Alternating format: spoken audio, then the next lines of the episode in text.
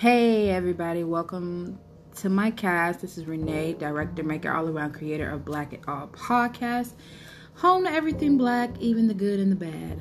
You can share your thoughts here because we have no rules and regulations. So, let's get started on today's podcast. We're going to be talking about the infamous story of Emmett Till. And the reason why I want to discuss Emmett Till is because I recently was um, listening, not necessarily listening, but I was watching a few videos and things um, on him, and it kind of just made me think about a lot of stuff. You know, as bad as our history is, um, and that is with blacks, that's with whites, that's that's just with the whole um, system um, when it comes to black people. Our history is so bad, and Emmett Till was only 14 years old when he was brutally murdered um, in in a town in Mississippi. Um, you know, I always ask myself, would you, if you had the ability, if you had the power to go back and to change everything in Black history, everything bad that ever happened to us? Because honestly, our pain is our history. It's what made us today, and I think that that's some that's you know, pretty much why we strive um, better when we're hurt is because we've always been looked to. Um, everything has always been pointed south towards us. You know what I'm saying? So, would you go back and would you change everything?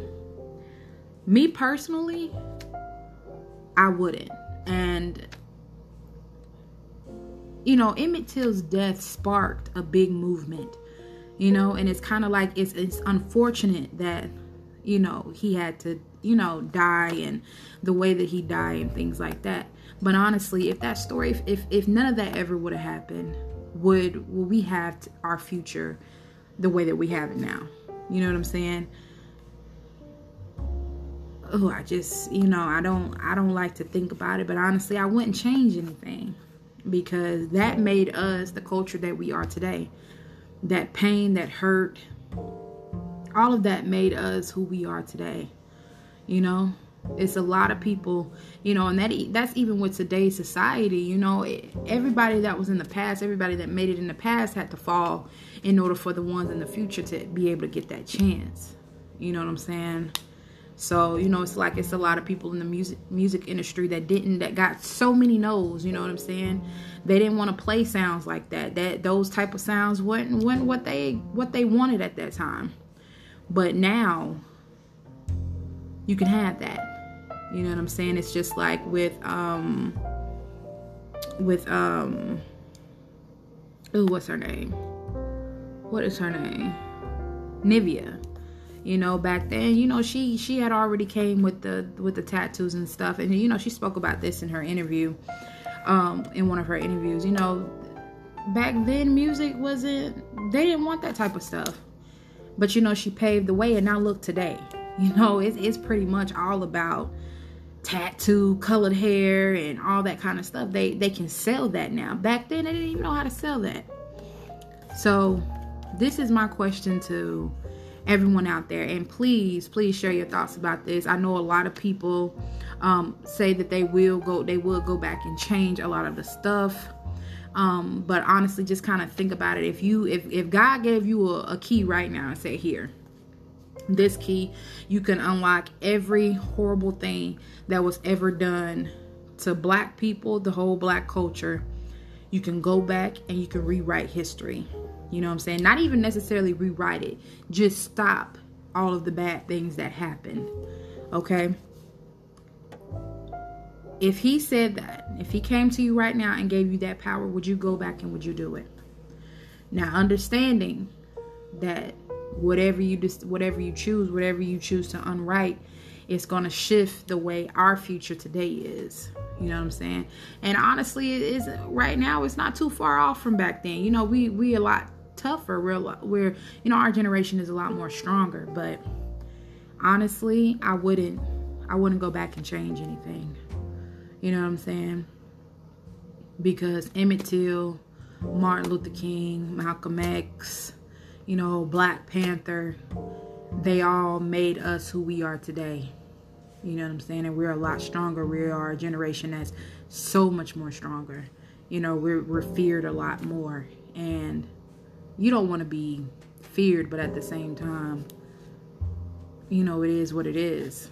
We were so much at the bottom. I mean, other races, even other colored races had more they received more than we ever could. And we still haven't even, you know, we're still striving, even though we haven't got any type of reconciliation for that. You know what I'm saying? We haven't got any type of money for our, our ancestors going through what they were going through.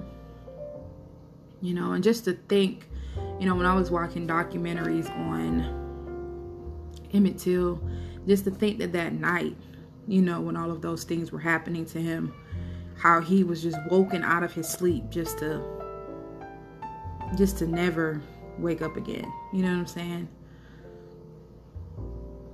And it's just like all over a misunderstanding, uh just kids being kids, you know what I'm saying? But that's how much that hate was and still is, honestly. You know, I believe if if if something happened today where they said all black people are going to go back to slavery, I promise you, all of your little white friends, everybody who has white friends, it's, it's, it's going to change. They're going to, they're going to hop right on that.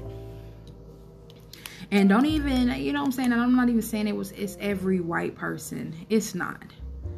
You know what I'm saying? It's, it's definitely not. And we should not put that blame on every white person, you know, because it's not you know it's still it's white families out there who are trying to persuade their youth their children um, to believe and to think that way but a lot of these kids are rebellious and they are they're not they're befriending a lot of black people they fall in love with black people you know what i'm saying have kids with black people because those children they don't think like that and even back then it was people that were like that so my question to you guys again would be if you guys had that chance, would you go back and change anything in our history? Um, what would you change? Would you change everything? Um, and how do you think it will affect our outcome?